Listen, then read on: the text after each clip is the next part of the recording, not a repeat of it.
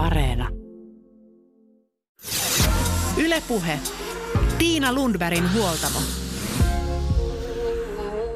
Tervetuloa huoltamolle. Tänään puhutaan työelämästä. Työelämä tuntuu kuormittavan yhä useampia psyykkisesti. Mielenterveys on noussut suurimmaksi sairauspoissaolojen syyksi ohi tuki- ja liikuntaelinsairauksien. Ja vaikka muuten korona-aikana sairauspoissaolot ovat vähentyneet, niin näin ei ole käynyt mielenterveyden kanssa. Korona-aikana mielenterveyssyyt ovat pysyneet samalla tasolla kuin aiemmin ja joidenkin lähteiden mukaan kasvaneet hiukan. Koronavuodet ovat tuoneet omat haasteensa jaksamiseen. Työuupumus syntyy pitkään jatkuneen stressin seurauksena. Työuupumus voi näyttäytyä voimakkaana väsymyksenä, kyynisyytenä sekä omien tietojen ja taitojen epäilynä. Myös oman työn merkityksellisyyden kokemus voi vähetä.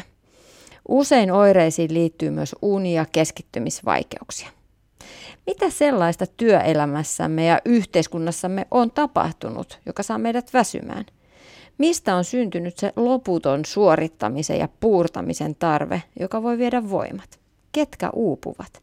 Ja ennen kaikkea, voiko tilanteelle tehdä jotain?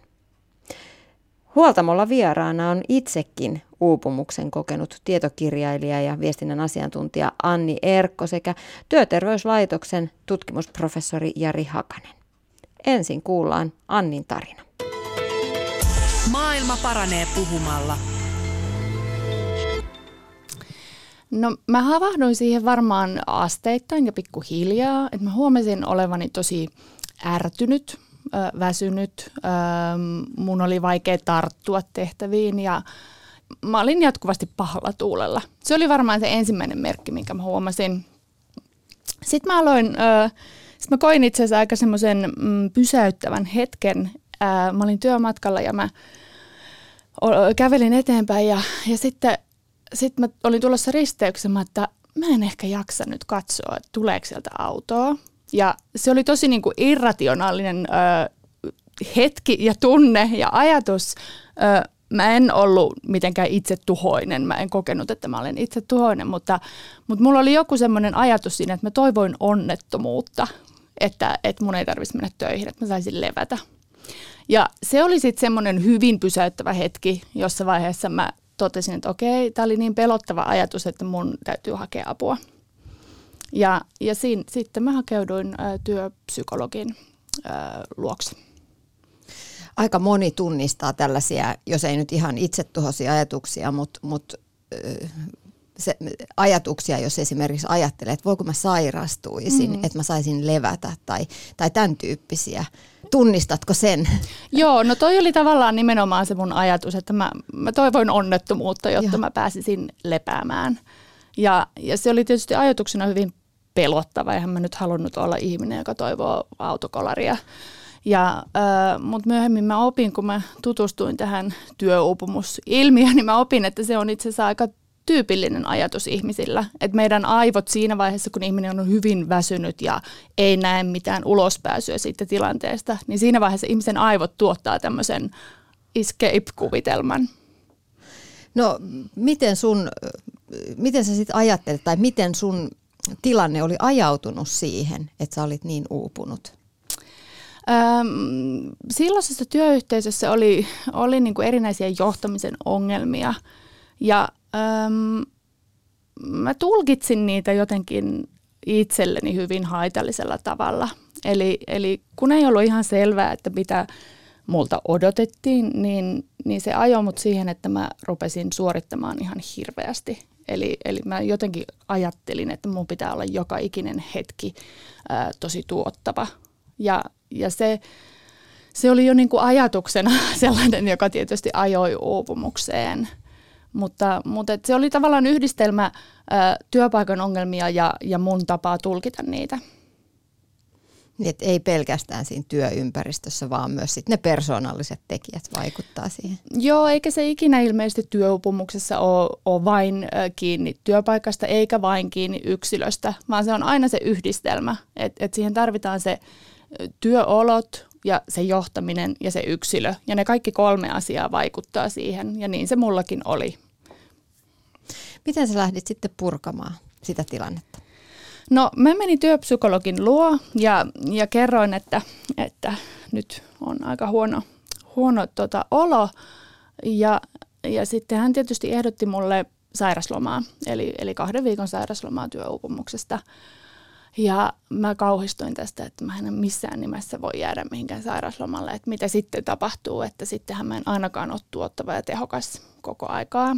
Ja mä kieltäydyin sairaslomasta mutta, ja jatkoin töitäni, mutta, mutta mä aloin tavata tätä työpsykologiaa ää, kerran viikossa.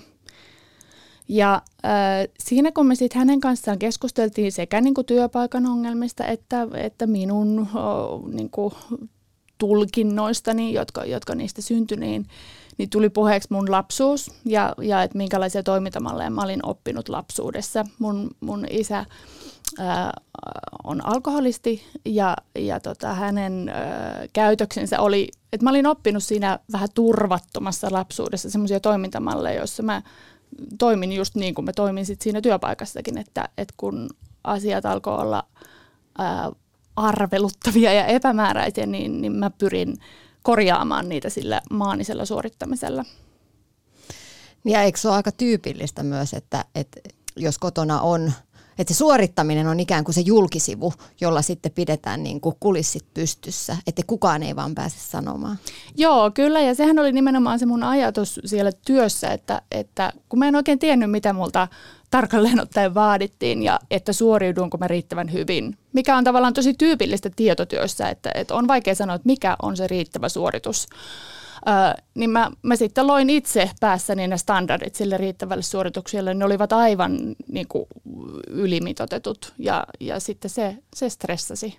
Ja, ja sehän on tapa, tapa tavallaan peittää se oma epävarmuus, että mä teen niin paljon, että kukaan ei varmasti pääse sanomaan, että, että toi on jotenkin huono.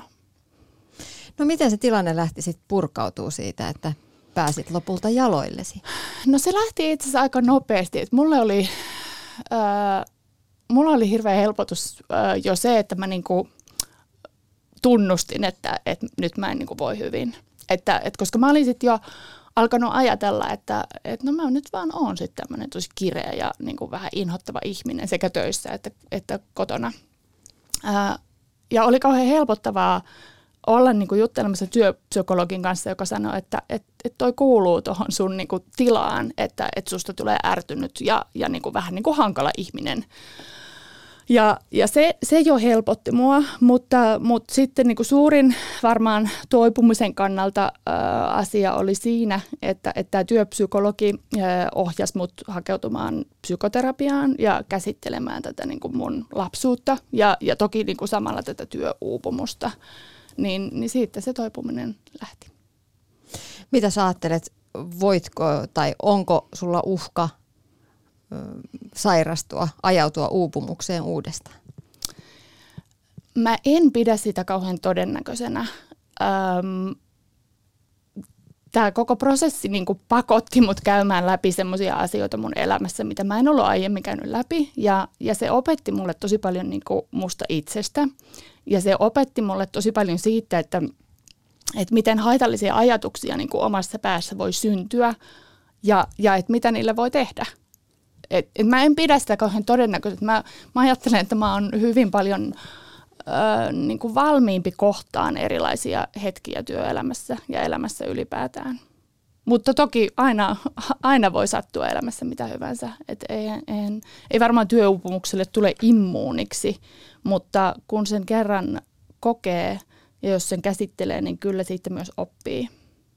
Niin ja ehkä oppii myös tunnistaa niitä tilanteita ja omia olojaan, että jos lähtee ajautumaankin sinne päin, että osaa pistää sit ajoissa sen stopin ja ymmärtää, että mistä se on kysymys. Joo, se nimenomaan, että tunnistaa sen, ne omat ajatukset, jotka, jotka sitten aiheuttaa sitä uupumusta ja stressiä. Ja osaa niin kuin ajoista tunnistaa, että että tämä ei ole todellinen, aja, todellinen tilanne, vaan tämä on minun tulkinta tästä tilanteesta. Ja, ja että mun ei ole pakko tulkita tätä tilannetta näin, että, että vaikkapa mm, pomon ikävä kommentti, niin se ei tarkoita, että, että mun pitää sitten niinku tehdä töitä viikonlopun yli. Vaan, vaan se saattaa olla, että hänellä oli paha päivä ja, ja niin kuin mä oon kuitenkin tehnyt työn ihan hyvin ja ansaitsen levon. Että et, et kyllä se niin kuin opettaa se uupuminen ö, miettimään sitä omaa olonsa, oma, omia ajatuksiaan ja sitä omaa tapaa tehdä töitä myös. Anni Erkko, sä oot nyt kirjoittanut kirjan, kun ilo katosi ja haastattelit sitä varten monia uupumisen kokeneita tuttuja, vähän tuntemattomampiakin suomalaisia. Mitä yhteistä heidän kertomuksissaan nimenomaan siitä uupumuksesta oli? Heidän kertomuksissaan oli todella paljon yhteistä ja se yllätti mut, koska kirjo oli kaupan myyjästä yritysjohtajaan. Ja kaikilla se prosessi oli yllättävän samanlainen. Että et se kuormitus alkaa hiljalleen keräytyä ja ihminen tulkitsee sitä tietyllä tavalla, mutta ei pysähdy, vaan ihminen jatkaa sitä suorittamista. Ja, ja sitä voi jatkaa yllättävän pitkäänkin. Mutta sitten tulee joku ö, ehkä ulkoinen tekijä tai, tai sitten vaan yksinkertaisesti se jaksaminen loppuu. Ja, ja silloin on niin kuin pakko pysähtyä. Et siinä vaiheessa joillakin se on keho, joka pettää, tai sitten joillakin käy niin kuin mulla, että, että tulee kerta kaikkiaan semmoinen henkinen seinä vastaan, että ei enää jaksa. Mitä he kertovat, nämä ihmiset sun kirjassa, että miltä se uupuminen tuntuu? No se oli yllättänyt heidät kaikki. Että se tuntuu yllättävältä, että miten minulle voi käydä näin. Että uupuminenhan sattuu usein hyvin semmoisille tunnollisille ja, ja innokkaille työntekijöille. Ja, ja se on aika järkytys todeta, että, että mä en enää jaksa. Ja, ja moni kuvaili sitä, että se oli hyvin yllättävä kokemus ja, ja että sitä ikään kuin vastusteli aika pitkään sen myöntämistä, että, että mä olen uupunut. Tämän kirjaprosessin myötä, Anni Erkko, niin, niin mietitkö sitä tai löytyykö vastauksia siihen kysymykseen, että mitä meidän työelämässä tai yhteiskunnassa on sellaista tai on tapahtunut, että mikä saa ihmiset väsymään, jo nuoret ihmiset? No yksi on varmaan ainakin se, että me, me tehdään tietysti töitä meidän päällä nykyään. Ja, ja jos se pää niin kuin prakaa, niin, niin se on niin kuin tosi vaikea jatkaa kauhean pitkään sitä, sitä työn tekemistä. Eli, eli tavallaan se uupumus tulee niin kuin hyvin nopeasti vastaan, että jos ei se pää enää toimikaan.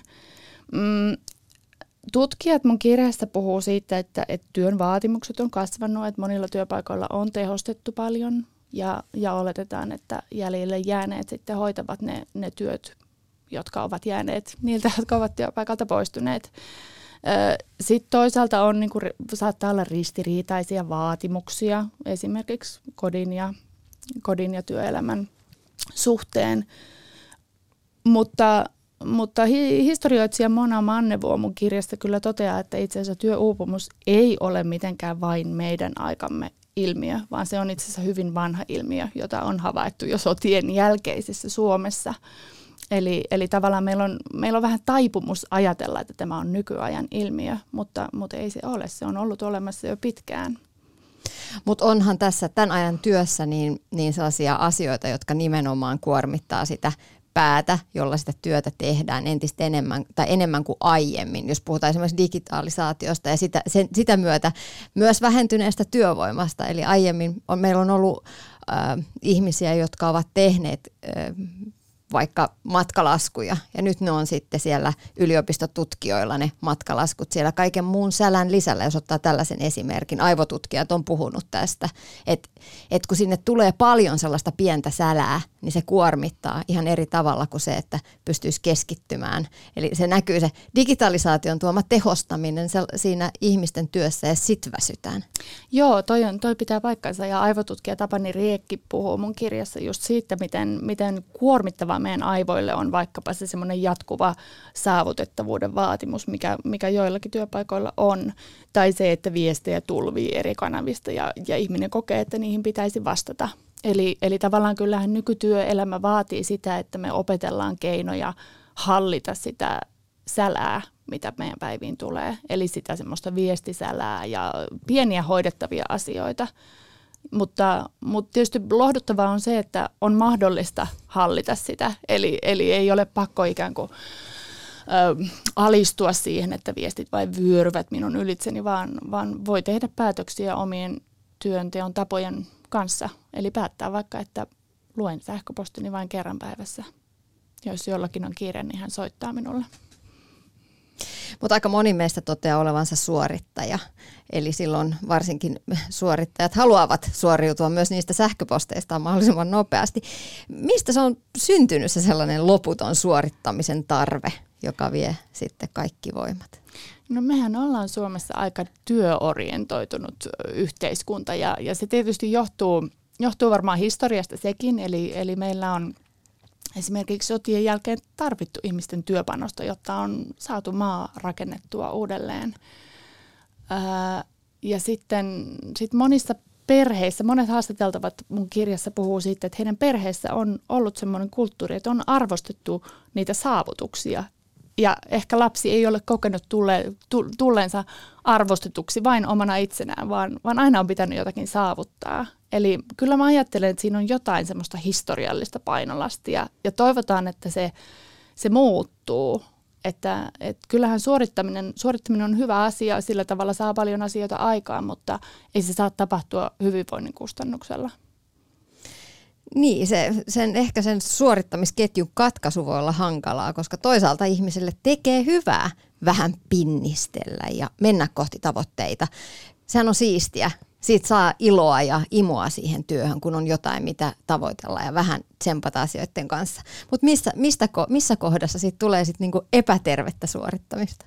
No se on varmaan hyvin subjektiivinen kokemus, eli jokainen, jokaisen pitäisi oppia tunnistamaan se, että miltä musta tuntuu tuntuuko minusta hyvältä mennä töihin ja koenko mä, että mua kohdellaan oikeudenmukaisesti ja, ja koenko mä, että mä voin hallita mun työtäni. Eli, eli tavallaan aika yksinkertaisia juttuja, mutta jotka helposti unohtuu siinä suorittamisen pyörässä, jos siihen oikein tempoutuu. Ja työssä innostuminen on, on hyvä asia ja se suojaa uupumiselta, se, se ei ole mikään ongelma, eikä se suorittaminenkaan, mutta, mutta et siinä vaiheessa, kun ihmisestä alkaa tuntua pahalta – niin, niin siinä vaiheessa pitäisi osata tarkastella sitä omaa suorittamista kriittisesti. Anni Erkko, sun kirjassa Kun ilo katosi, työterveyspsykologi ja urheilupsykologi Tuomas Grönman toteaa, että tämä suorittamistaipumus ilman kykyä tuntua, tuntea itsemyötätuntoa on, tai voi viedä uupumukseen. Näkyykö tämä sun mielestä myös sun omassa historiassa tai näiden haastattelemien ihmisten historiassa se suoritustaipumus yhdistettynä sit siihen armottomuuteen omaa itseä kohtaan. Joo, kyllä se näkyy. Eli äh, aika moni mun kirjan haastateltavista ja myös minä itse suhtautui itsensä hyvin armottomasti ja asetti semmoisia vaatimuksia, mitä he eivät ikinä olisi asettaneet kellekään muulle. Eli tavallaan niin heiltä kuin esimerkiksi minulta niin puuttui täysin se itsemyötätunnon kyky. Ja itsemyötätunto tarkoittaa sitä, että että jos olet lopen uupunut, niin, niin työpäivän jälkeen, niin lähdetkö vielä lenkille vai, vai lepäätkö? Eli tavallaan se semmoinen oman itsen kuuntelu ja, ja sen ymmärtäminen, että, että välillä voi olla vaikeaa ja, ja sen voi hyväksyä. Sitä ei tarvitse piiskata johonkin pois sitä pahaa oloa. Uupumukseen liittyy kolme merkkiä. Yksi on krooninen väsymys, voi olla työlle kyynnistymistä ja sitten ammatillista itsetunnon laskua. Kertoivatko sun haastateltavat kirjassasi näistä? Joo, kyllä haastateltavat puhuivat paljon esimerkiksi siitä, että, että, että he olivat niin väsyneitä, että mikään unimäärä ei, ei riittänyt siihen. Ja, ja he alkoivat ajatella, että heidän työllään ei ole mitään merkitystä. Ja, ja he alkoivat ajatella myös, että he eivät niin kuin, ole kykeneviä tekemään sitä työtä, että et, et he ovat stressaantuneita siksi, koska he eivät osaa tehdä työtään. Ja, ja kaikkien heidän kohdallahan kyse ei ollut siitä, että he osasivat kyllä, mutta, mutta se ö, työuupumus oli ajanut heidät ajattelemaan niin. Ja sehän on kehä, joka pahenee, koska kun ihminen ajattelee, että hän ei osaa tehdä työtään eikä suoritu siitä, niin hän yrittää suori, suorittaa kahta kauheammin ja se johtaa vielä pahempaan väsymykseen ja kyynistymiseen. Mitä haastateltavat sitten kertoivat äh, siitä, että mitä tämä kokemus oli opettanut?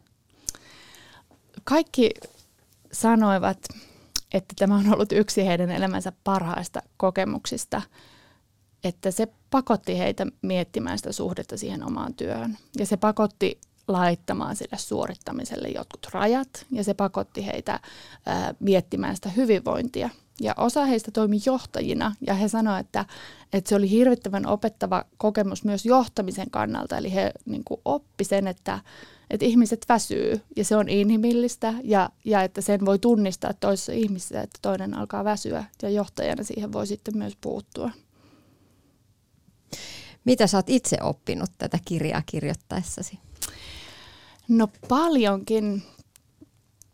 Musta oli kauhean lohduttavaa kuulla näiden muiden ihmisten tarinoita ja kuulla, että tämä että, että on hyvin universaali kokemus. Että että ihmiset, ihmiset väsyy. Mä olin ajatellut, että mä olen heikko, kun mä väsyn. Ja, ja sehän oli ihana kuulla, että, että on huippujohtajia, jotka on ollut siinä samassa tilanteessa kuin minä. Ja mä opin toki paljon itsestäni ja, ja sitten mun omasta jaksamisesta. Ja nykyään musta tuntuu, että mä voin niinku paremmin kuin koskaan, mikä on jotenkin ihanaa. Ja, ja mun niinku suhtautuminen mun työhön on muuttunut täysin. Et, ja mä nautin hirveästi mun työstä. Ehkä sen takia, että mä en tee sitä enää pakonomaisesti, vaan, vaan mä teen sitä nauttien. Et kyllä se on ollut hyvin mullistava kokemus niin kuin oman hyvinvoinnin kannalta. Mitä sun työelämässä ja työntekotavoissa sitten muuttui sen kokemuksen jälkeen?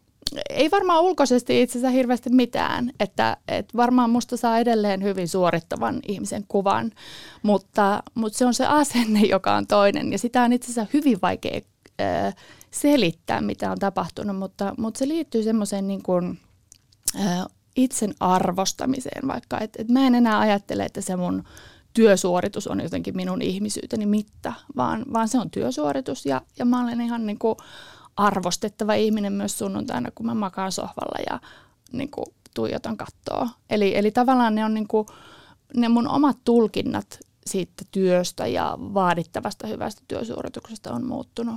Ja se tukee sitä jaksamista, kun ei vaadi itseltään tähtitieteellisiä asioita. Anni Erkko, me ollaan aika paljon puhuttu siitä niin yksilön kokemuksesta ja niistä yksilön omista vaatimuksista itseään kohtaan. Mitä sä ajattelet, kuinka paljon uupuminen on kuitenkin ei pelkästään yksilön oma ongelma, vaan meidän koko yhteiskunnan ongelma, kulttuurinen ongelma? Kyllä se on ihan ö, koko yhteiskunnan ongelma ja, ja se on työpaikkojen ongelma ennen kaikkea. Eli ei yksilö pysty suojautumaan vaikkapa huonon johtamisen vaikutuksilta. Ei se, ei se auta, että ihminen käy psykoterapiassa tai opiskelee mindfulnessia, jos, jos työpaikan olosuhteet ovat huonot. Ja se on yhteiskunnallinen ongelma sen takia, että me ollaan aika pieni kansa ja ikääntyvä kansa, että me tarvittaisiin ihmisiä, jotka jaksaa tehdä töitä. Niin, ja sitten muistaa sekä yksilöinä että siellä työyhteisössä, työpaikalla se, että ihmisen elämä on yhtä aaltoa. Välillä meillä on kaikilla se tilanne, kun ei jakseta niin paljon, mutta voi olla, että hetken päästä, muutaman vuoden päästä tilanne onkin toinen ja taas jatketaan. Me ei olla robotteja. Joo, se on just näin, että me ei olla robotteja ja ihmiset tulee työelämään hyvin erilaisin taustoin ja, ja se saattaa välillä vaikuttaa työkykyyn, mutta välillä ei. Eli, eli tavallaan se semmoinen niin, inhimillisyys on, on varmaan se sana, mitä, mitä tarvitaan. Että muistetaan, muistetaan, että ihmiset ovat välillä väsyneitä, välillä he ovat piirteitä ja, ja se on itse asiassa työpaikkojenkin etu, että he ovat tällaisia. Ylepuhe. Tiina Lundbergin huoltamo. Näin kertoi tietokirjailija, toimittaja ja viestintäalan asiantuntija Anni Erkko. Miten sitten työhön saadaan inhimillisyyttä ja miten työelämää voidaan viedä suuntaan, jossa ihmiset voisivat kokea merkityksellisyyttä, autonomiaa, yhteisöllisyyttä ja saada onnistumisia? Asioita, jotka tutkitusti johtavat kohti onnellisempaa mieltä, onnellisempaa elämää. Lähdetään kysymään Työterveyslaitoksen tutkimusprofessori Jari Hakaselta, miten työelämää tuunataan paremmaksi ja myös sitä, että mitkä asiat työelämässä ovat nyt sellaisia, että ihmisten jaksaminen on koetuksella. Maailma paranee puhumalla. Varmaan meille kaikille ensimmäisenä tulee mieleen tämä pitkittynyt korona-aika, joka on koetellut yhtä lailla etätyössä olevia kuin sitten lähikontaktityössä työskennelleitä. Että työn mielekkyys on ollut koetteella ja, ja tylsistyminen, kaikki se, että me emme pysty olemaan samalla lailla tekemisissä toinen toistemme ja asiakkaiden kanssa, oltiinpa me lähityössä tai etätyössä, niin monet säädökset ja rajoitukset ja maskit estää semmoista luontevaa kanssakäymistä. Mutta hyvä tietysti katsoa pidemmälläkin, että, että meillä on monenlaisia muita työelämähaasteita, jotka koettelee ihmisten hyvinvointia ollut jo ennen korona-aikaa. Eli tietysti tämä työelämän niin kuin muuttuminen entistä epävarmemmaksi näyttää meidän tutkimuksissa nouseva koko ajan niin kuin isommaksi semmoiseksi hyvinvointihaasteeksi, että on epävarmuutta omasta työtulevaisuudesta. Korona-aika luonnollisesti on vielä monilla lisännyt sen tyyppistä kuormitusta. Sitten tietysti tämä yleinen tämä työelämän tämmöinen niin sanottu intensifikaatio, eli että vähemmillä resursseilla pitää saada entistä enemmän aikaa ja, ja se on semmoinen iso jo asia, joka tuottaa paljon semmoista henkistä haastetta ihmisten hyvinvoinnille, kuormittavuutta. Ja, ja tietysti monet muut kysymykset. Ikääntymisen haaste on yksi semmoinen, että me tarvitaan monilla sektoreilla. Hoivasektori tyypillisesti kaivaa työntekijöitä ja siellä moni puhuu eettisestä kuormittavuudesta, että ei pysty, ja monella muullakin alalla, että ei pysty tekemään töitä niin hyvin kuin haluaisi ja osaisi. Ja kaikki tämmöiset, monet tämmöiset asiat vaikuttaa työelämän mielenterveysongelmien lisääntyminen. Mutta sitten tietysti se toinen puoli on se, että, että me ihmiset selvitään yllättävän hyvinvoivina silloin, kun meillä työssä säilyy kokemus, että kaikki tämä ponnistelu tai epävarmuus on jotenkin tsemppaamisen arvosta. Eli että me saadaan hyviä asioita myös työstä, että siellä on hyvää johtamista, siellä on arvostusta, palautetta ja nämä on niitä asioita, jotka sitten mahdollisuuksia oppia, kehittyä omassa työssä, nähdä kättensä jäljet, niin nämä on tietysti, että ei unohdeta näitä puolia ja näitä vahvistamalla me pystytään niin kuin paremmin kohtaamaan myös näitä, näitä meidän hyvinvointia uhkaavia tekijöitä työelämästä kun puhutaan, niin yksi iso huolenaihe on ihmisten uupuminen työelämässä ja se, että jo yhä nuoremmat ihmiset uupuvat. Kuinka isosta tai laajasta, on, laajasta ongelmasta on kyse? Kuinka moni uupuu? No, tähän ei valitettavasti pysty oikein täsmällisesti tässä kohtaa vastaamaan. Y- yksi syy on se, että työuupumus ei ole sairausdiagnoosista, ei sillä lailla rekisteröidä, vaan se sitten diagnostisoidaan joksikin muuksi, tyypillisesti masennukseksi tai ahdistukseksi. Toinen asia on sitten, että me paraikaa, meillä ei ole semmoisia ajantasaisia tietoja Suomessa työuupumuksen yleisyydestä, mutta me paraikaa testaamme tällaista uutta Belgiassa kehitettyä menetelmää, jossa tota työuupumus vähän uudella tavalla määritellään. Ja meidän tavoitteena on myöskin ensimmäistä kertaa Suomessa, sitä ei ole tehty kovin monessa muussakaan maassa, niin määritellä työuupumuksen aste ja vakavuus vertailemalla ikään kuin työikäistä niin sanottua tervettä väestöä sitten niin kuin työuupumus oireileviin työterveyshuollon asiakkaisiin ja tavallaan sitä kautta määritellä tämmöinen liikennevalomalli, että mis, ketkä ovat niin kuin lievässä riskissä, ketkä vakavassa riskissä, ketkä ovat ikään kuin työuupumuksen osalta vihreällä linjalla.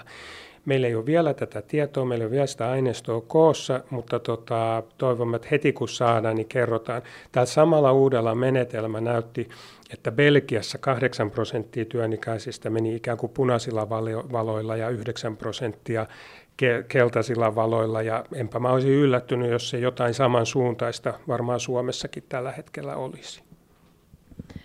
No onko joku elämäntilanne alttiimpi sitten uupumukselle kuin joku toinen? No silloin kun me puhutaan työuupumuksesta, tähän on minusta tosi kiinnostavaa, että viime aikoina on lähdetty puhumaan uupumuksesta ja juuri luin yhden lehtijutun, jossa puhuttiin 16 kertaa, mainittiin sana uupumus, jonka jälkeen yhden kerran tuli sana työuupumus, sen jälkeen taas tuli uupumus ja kovasti puhuttiin ikään kuin työstä, että meillä on jotenkin jotenkin tota, ehkä vähän, vähän hämärtynytkin, mistä me puhutaan, mutta kun me puhutaan niin kuin työuupumuksesta, niin kyllä on todella vahva näyttö, että niin kuin taustalla on ne työperäiset, kroonisesti hyvin hitaasti kehittyvät kuormitustekijät työssä. Liiallinen aikapaine, määrä, roolikonfliktit, erilaiset voimavarojen puutteet, että niin kuin vaakakupin toisesta puolesta puuttuu se semmoinen myönteinen palaute ja onnistumiset, tämän kaltaiset asiat, että kyllä me tiedetään ja sitten itse, tätä on aika vähän kansainvälisestikin tutkittu tätä, että miten sitten se yksityis elämä ja muu elämän tekijät. Että, et, ja se on mua niin kuin kiinnostanut jo omasta väitöskirjasta lähtien ja, ja, ja siellä ja nyt tuoreemmissa aineistossa, niin pikemminkin näyttää siltä, että ne erilaiset yksityiselämän murheet, kriisit, ihmissuhdeongelmat, taloushuolet, terveysongelmat, tämän tyyppiset, niillä itsessään on vaan niin kuin hyvin lievä yhteys työuupumukseen, mutta sitten jos työssä samaan aikaan on pitkään ollut hyvin kuormittavaa ja sitten ikään kuin tapahtuu yksityiselämässäkin jotain, jotain kuormittavaa, niin se on niin kuin tavallaan ymmärrettävää, että kahdella keskeisellä elämänalulla tulee kuormituksia, niin se yhdysvaikutus on sitten se riskitekijä, taas lisääntynyt riskitekijä työuupumukselle. Mutta ehkä on vaikea sanoa semmoista, niin kuin, mitään semmoista niin kuin yksittäistä asiaa yksityiselämässä. Että ylipäätään, että jos se yksityiselämä koetaan kuormittavana ja työ myös kuormittavana, niin se on sitten se niin kuin riskitekijä.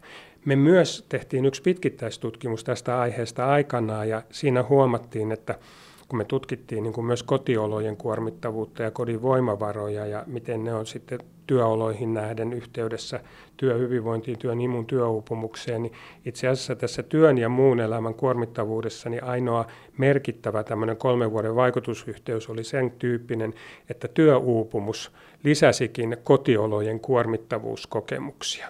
Eli kun sun voimavara tehtyy työssä, niin silloin se niin kuin alkaa tulee ongelmia myöskin kodissa, alkaa tulee enemmän ristiriitoja, alkaa rasittaa ne kotihommat siellä. Että tämä on hyvin vaikea tämä, tämä kokonaisuus, mutta se vaikutussuhde voi mennä myös näin päin työstä, työuupumuksesta muun elämän kuormittavuuteen kun mäkin olen puhunut aika monien ihmisten kanssa, jotka ovat kokeneet työuupumusta, niin aika moni kuitenkin sit toteaa, että, että hän ei pysty erittelemään sitä työuupumusta siitä kokonais, koko muun elämän uupumuksesta. Ne samat ikään kuin ongelmat, jotka on siellä työuupumuksen taustalla, esimerkiksi vaikka oma suorituskeskeisyys, niin vaikuttaa sitten, että sitä, niitä samoja elementtejä löytyy sekä, sekä niin kuin työn että vapaa-ajan piiristä. Ja, ja itse esimerkiksi piiskataan vähän jokaisella elämän saralla ja sitten ehkä jossain kohtaa se voi mennäkin vähän överiksi. Joo. To- tokihan ihminen on kokonaisuus ja työuupumukseen vaikuttaa paitsi työolot ja työn tekemisen tavat ja yksilöllinen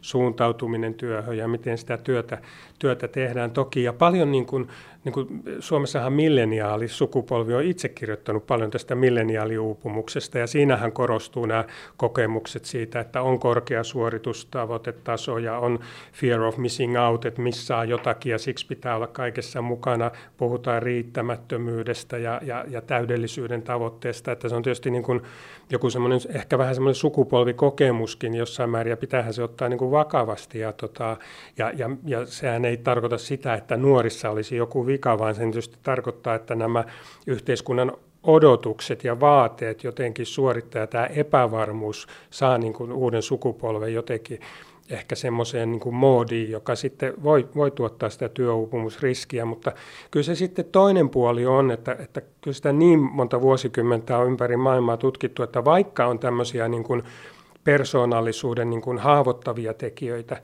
ja toisaalta on taas persoonallisuuden voimavaratekijöitä, jotka niin kuin sitten yhtäältä niin kuin voi altistaa, altistaa tota työuupumukselle. Että tämähän on tämä niin kuin yksi semmoinen vanhoja teesejä jostain 80-luvulla työuupumustutkimuksen alkuhistoriasta, että ne on ne epärealistiset odotukset, jotka sitten uuvuttaa varsinkin nuoria ihmisiä, mutta meillä on hyvin vähän niin kuin tutkimusnäyttöä sen tyyppisestä. Eli tota, sitten kuitenkin niin kuin yhdessä ehkä taas ne, että sulla on, niin kuin, ja tämä työelämän muuttuminen entistä vaativammaksi on tietysti hankalaa semmoisille ihmisille, jotka esimerkiksi on hyvin pedanttisia tai tähtää, että tekee hyvin työtä ja huolellisesti ja, ja silloin niin kuin ne niin kuin tavallaan se on kiinnostavaa, että se mikä on niin kuin hyvän työntekijän ominaisuus, että sä haluat tehdä hommat hyvin, sä haluat olla empaattinen, kun sä oot asioiden kanssa, niin se voikin semmoisessa hyvin vaativassa työelämässä muuttuakin kuormitustekijäksi. Ja sitten pahimmillaan, kun sä sitten ehkä työuuvut vuosien saatossa, niin sitten niin kuin kääntyy katse siihen yksilöön, että sussa oli jotain vikaa.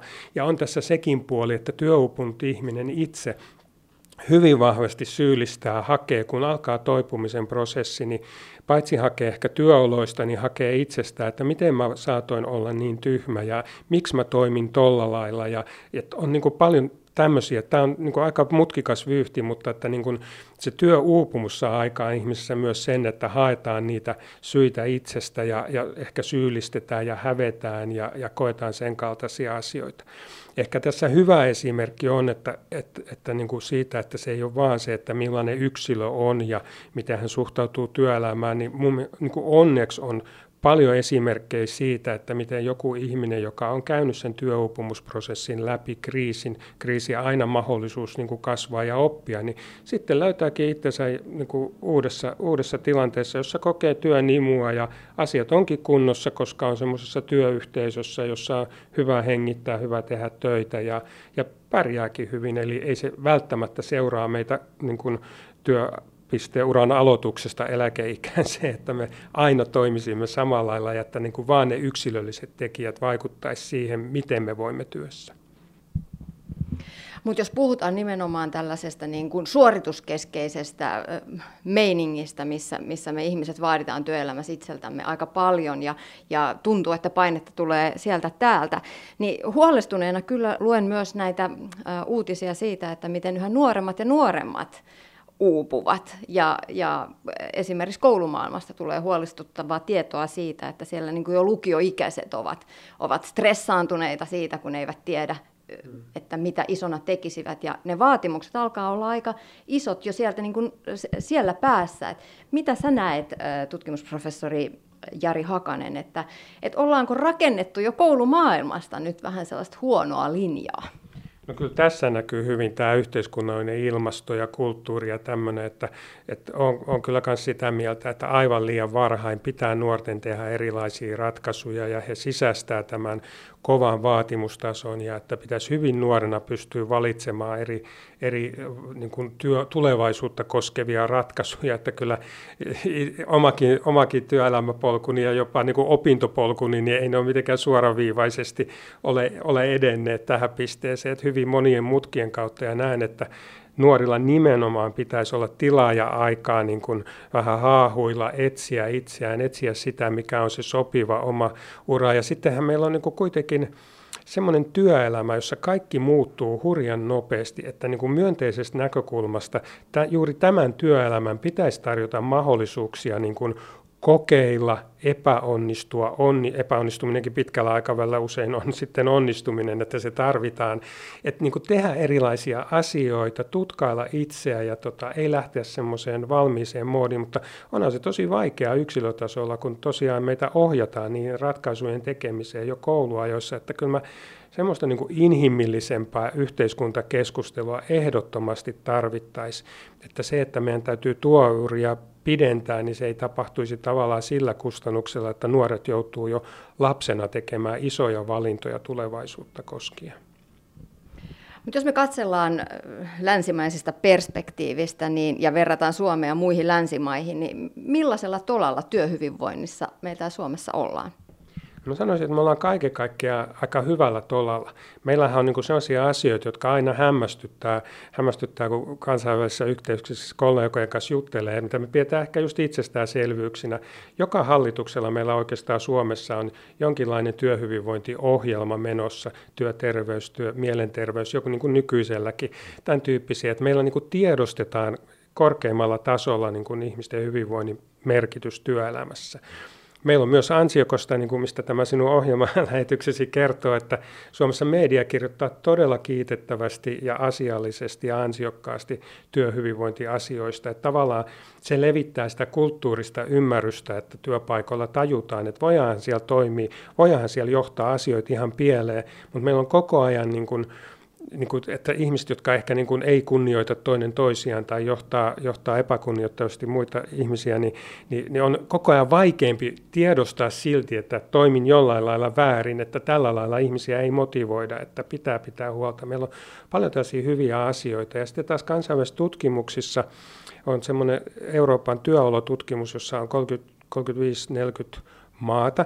Siellä tosin vain yhdellä kysymyksellä tätä työuupumusta, työ, työväsymystä mitattiin, mutta tota sen mukaan Suomi kuului kuitenkin Hollannin kanssa ja muiden Pohjoismaiden kanssa sinne vähiten työuupuneiden maiden joukkoon.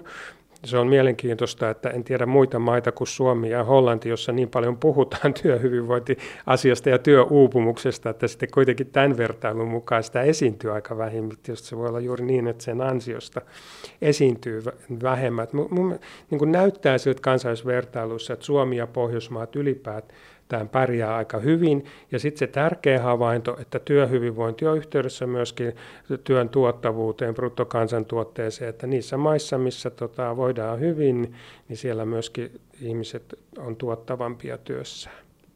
Ja siellä myös vapaa-ajan arvostus muuten on suurempaa, eli tota, tämäkään ei ole niin kuin poissa työn tuottavuudelta ja hyvinvoinnilta, että, ihmiset, ihmiset, että arvostetaan sitä, että on muutakin elämää kuin työelämää. No sitten mennään siihen, siihen puoleen, että mitä tälle asialle voidaan tehdä, että ihmiset voisivat entistä paremmin työelämässä, jotta, jotta siellä ei uuvuttaisi. Joo, varmaan monta tasoa, että just tämä kansallisella tasolla tämä, että me ylläpidetään ja kehitetään tätä yleistä viestintää ja, ja tietoisuutta, että mitkä, mitkä lainalaisuudet ikään kuin työhyvinvointia ja työn ylläpitää tässä entistä vaativammassa työelämässä, että meillä edelleen on kansallisia ohjelmia. Meillähän tota, esimerkiksi haluaa niin kehua myös ammattiliittoja, jotka tulee ehkä niin kuin julkisuudessa esille, että ne riitelee, käy riitaisia palkkaneuvotteluita, mutta, mutta ne toisaalta käy myöskin yhteisissä pöydissä neuvotteluja työelämän laadun kehittämisestä. Meillä on paljon tämmöisiä asioita, mutta sitten ihan sillä niin kuin ruohonjuuritasolla, niin, niin, niin just kun ei ole oletettavissa, että tämä, nämä työvaatimukset kauheasti tästä hel, hellittää, että niin kuin ikään kuin niiden eliminointi on, näyttää olevan aika vaikeaa, koska ne tulee niin, niin kuin kaukaa ja, ja korkealta ikään kuin, että, että työ, työ pysyy vaativana, henkisesti kuormittavana jollain tasolla varmasti, vaikka mitä tehtäisiin, mutta sitten, että se kaikki mahdollisuus on lisätä niitä niin sanottuja työvoimavaratekijöitä, että me voidaan miettiä sitä, että miten me paremmin hyödynnetään ihmisten työyhteisöjen vahvuudet ja tahtotilat kehittyä omassa työssään, miten me huolehditaan siitä arkisesta niin kuin toinen toisiamme arvostavasta, myönteistä palautetta viljelevästä tavasta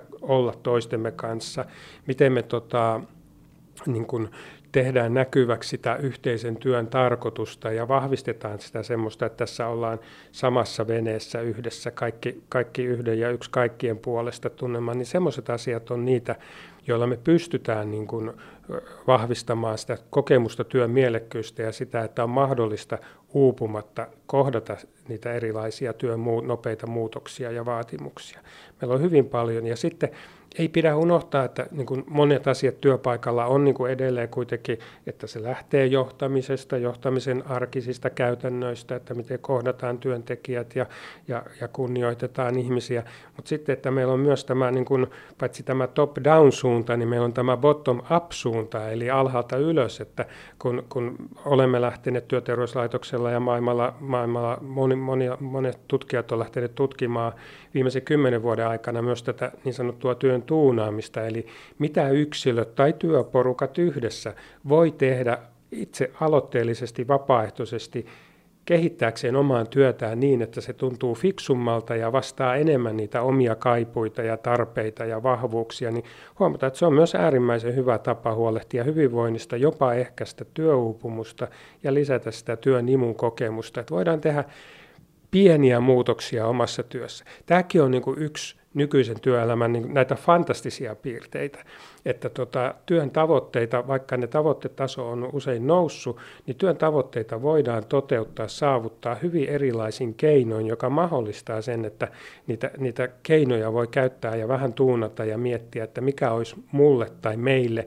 se hyvä tapa saada aikaa niin kuin hyvää, hyvää työjälkeä, mutta myöskin, että me samalla lisätään omaa hyvinvointia. Niin, puhutaan työelämän yksilöllistämisestä, siitä, että saadaan niin yksilöllinen työkokemus. No joo, joo, kyllä, kyllä. Ja tota, on, onko se vähän samaa sitten kuin tätä, tästä itseohjautuvuudesta puhumista. Että, mutta kyllä mä tietysti nostaisin siihen, joo, yksilöllistäminen on niin kuin hyvä, että erilaisia työtä voidaan tehdä vähän enemmän oman näköiseksi ja sitä kautta voida paremmin. Tietysti niin kuin hyvä muistaa myös tämä yhteisöllistäminen, että töitä tehdään entistä enemmän yhdessä ja siinä yhdessä tekemisessä on semmoinen niin kuin huikea voimavara myöskin, että kukaan ei toisaalta jää yksin ja että yhdessäkin voidaan olla luovia, innovatiivisia, hakea ratkaisuja. Ja yhdessä tekemisessä on se hyvä puoli, että se taas voi niin kuin paremmin ottaa huomioon myöskin sen ryhmän yksilöllisiä eroja, että, että sulle voi olla joku tietty asia semmoista, joka on hyvin luonteenomasta ja se on sun vahvuutta ja sä mielelläsi kehität sitä ja ehkä sä teet vähän sen tyyppistä hommaa enemmän tässä meidän porukassa ja mulle taas joku toinen asia voisi olla sellainen, mitä mä haluan oppia ja, ja, ja sillä lailla semmoinen, mä luulen, että se niin kuin yhteisöllisen voimavaran hyödyntäminen ei ole vielä ihan sillä tasolla, että siinä on paljon hyviä mahdollisuuksia suomalaistyöelämässä kehittää tätä yhdessä tekemisen tapoja ja kulttuuria. Joo, ja se on sellainen opittava asia, koska me vanhemmat ikäluokat emme ole harjoitelleet sitä esimerkiksi koulumaailmassa. Että siellä istuttiin omissa pulpeteissa, kun nyt taas sitten melkein jatkuvasti kuuluu sitä viestiä, että tehdään ryhmätöitä ja tehdään yhdessä. Että kyllä näitä taitoja opetellaan myös sitten siellä koulumaailmassa entistä enemmän ja mielenkiintoista on sitten nähdä, että miten myös työelämä muuttuu, kun nämä nuoret ikäluokat sinne työelämään asti pääsevät. No kyllä juuri näin, ja se voi olla nuorille aika kovakin paikka, että kun he ovat oppinut loistavia, heillä on, heillä on tota, ei-autoritaarisia vanhemmuussuhteita, ja heillä on tota, koulussa opettu paljon yhteistyötaitoja, jos he tulee semmoiseen työpaikkaan, jossa onkin tämmöinen vanha hierarkkinen kulttuuri ja yksilökeskeinen kulttuuri jähme, niin kyllä se on kova paikka, ja kyllä se on työnantajallekin kova paikka pitää semmoisista työntekijöistä kiinni, että työyhteisötkin, työpaikat voi myös oppia nuorilta uusilta työntekijöiltä paljon sellaisia hyviä asioita, asioita, että se on toivottavasti molemminpuolinen oppimisen matka, kun nuori työntekijä tulee uuteen työpaikkaan. Yksi tärkeä asia myös tämän päivän työelämässä on se luottamuksen ilmapiiri. Se, että johdon suunnalta pystytään rakentamaan semmoinen semmoinen ilmapiiri, että ihmiset uskaltavat kukoistaa ja uskaltavat loistaa ja ehkä pääsevät sitten sen työn imuun ja myös kollegoiden kesken, että, että siellä olisi se luottamuksen ilmapiiri. Miten sellainen rakennetaan, Jari Hakanen?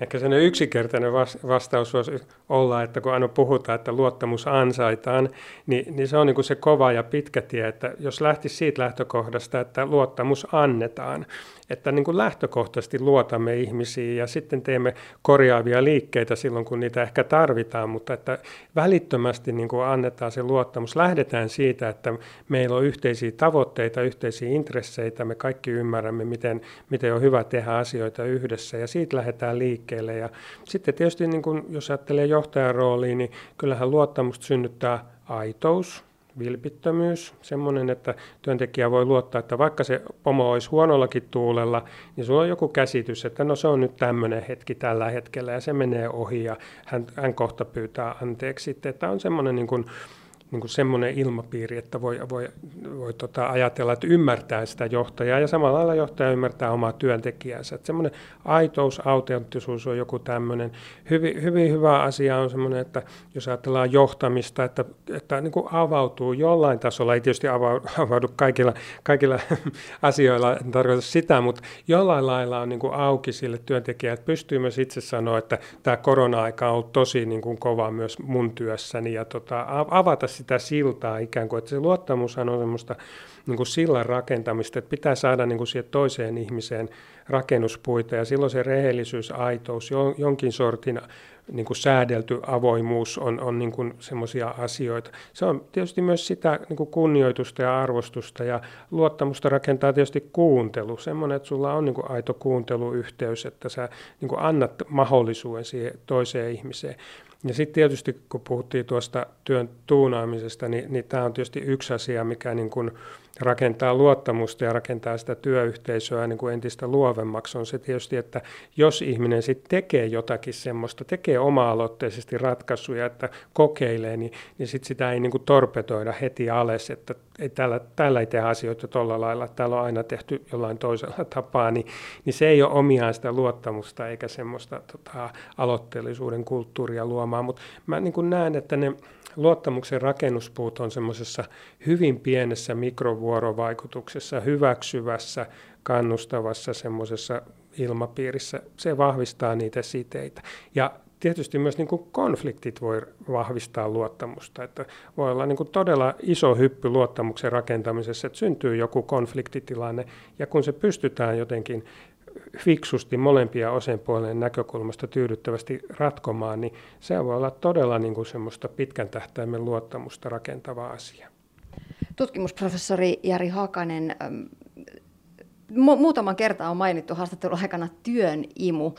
Mi- mitä se pitää sisällään? Ollaanko silloin tällaisessa flow-kokemuksessa ja työ kulkee kuin tanssi? No joo, se ei välttämättä ole ihan samaa kuin flow, se voi olla sitä, mutta se on siis semmoista energisyyttä työssä, että työ kaikessa niin kuin vaativuudessaankin, haastavuudessaan, niin voi myös antaa ihmiselle energiaa parhaimmillaan. Että vaikka fyysisesti voi väsyä, niin työ on, niin kuin, on se tekemisen meininki ja, ja asiat etenee ja muuta, niin se synnyttää myös semmoista energiaa, tarmokkuutta, että joka kantaa myös sit vähän niin kuin vastoinkäymisissä. Työ ei on sitten semmoisia myönteisiä asenteita omaa kohta, työtä kohtaan, että voi kokea sen merkityksellisenä. Vanha suomalainen hyvä myönteinen työtermi, ammattiylpeys. Ne on niin kuin, että työnimussa ihminen kokee myös ammattiylpeyttä siitä, mitä tekee ja, ja, ja on inspiroitunut omasta työstä. Eli työimu on tämmöinen myönteinen tunne- ja motivaatiotila työssä. Ehkä se, ja meillä on niin kuin valtavasti näyttöä, että se on suorastaan tyhmää olla niin kuin työ, työpaikalla panostamatta ihmisten työn imu, että se näyttää olevan niin monen hyvän asian oleva yhteys työnantajan näkökulmasta työ, tuottavuuteen, erilaiseen myönteiseen vuorovaikutukseen työpaikalla, innovatiivisuuteen, tämän kaltaisiin asioihin. Mutta sitten se näyttää myös olevan työntekijän näkökulmalta hyvä asia, että työnimmuiset ihmiset ovat terveempiä, heillä on parempi, itse asiassa parempi työ ja muu elämän tasapaino ja, ja tämän kaltaisia asioita. Eli, eli se on tavallaan tämmöinen niin kuin vastakohta nyt sitten työuupumukselle ja erityisesti työssä tylsistymiselle, että sä oot niin kuin rutinoitunut ja etkä motivoidu omasta työstäsi. Ja työimua voidaan vahvistaa juuri näillä erilaisilla voimaannuttavilla asioilla töissä, yhdessä ohjautuvalla työssä tekemisellä ja sillä, että ihmiset voi kehittyä ja käyttää taitojaan työssä, sillä, että on riittävästi liikkumatilaa, sillä, että on hyvä ilmapiiri tehdä asioita työssä ja näkee oman kätteensä jäljet, hyvin monenlaisia konsteja. Ja tämä korona-aika on tietysti ollut sellainen, joka, joka on haastanut sitä työn imua, koska ne työn tehtävät, varsinkin jos sä oot etätöissä, niin, niin sä teet sen läppärin kautta kaiken työn, mitä sä oot ennen tehnyt vähän muillakin foorumeilla, niin se on omiaan tietysti ollut haastamaan sitä työn imun kokemusta. No, löytyykö jotain työkalupakkia, sellaisia eh, arkisia konsteja, millä, millä yksittäinen työntekijä voisi omaa työn imua parantaa? No ehkä se voisi lähteä siitä, että ensin hahmottaisi sen oman työnsä kokonaisuuden. Että mitä kaikkia tehtäviä, että se ei ole vain se yksi päällimmäinen ehkä, että meillä on ehkä monenlaisia työtehtäviä, mitä me tehdään. Me ollaan ehkä monenlaisten ihmisten kanssa työssä tekemisissä, että hahmottaisi vähän sitä omaa työn kokemusta.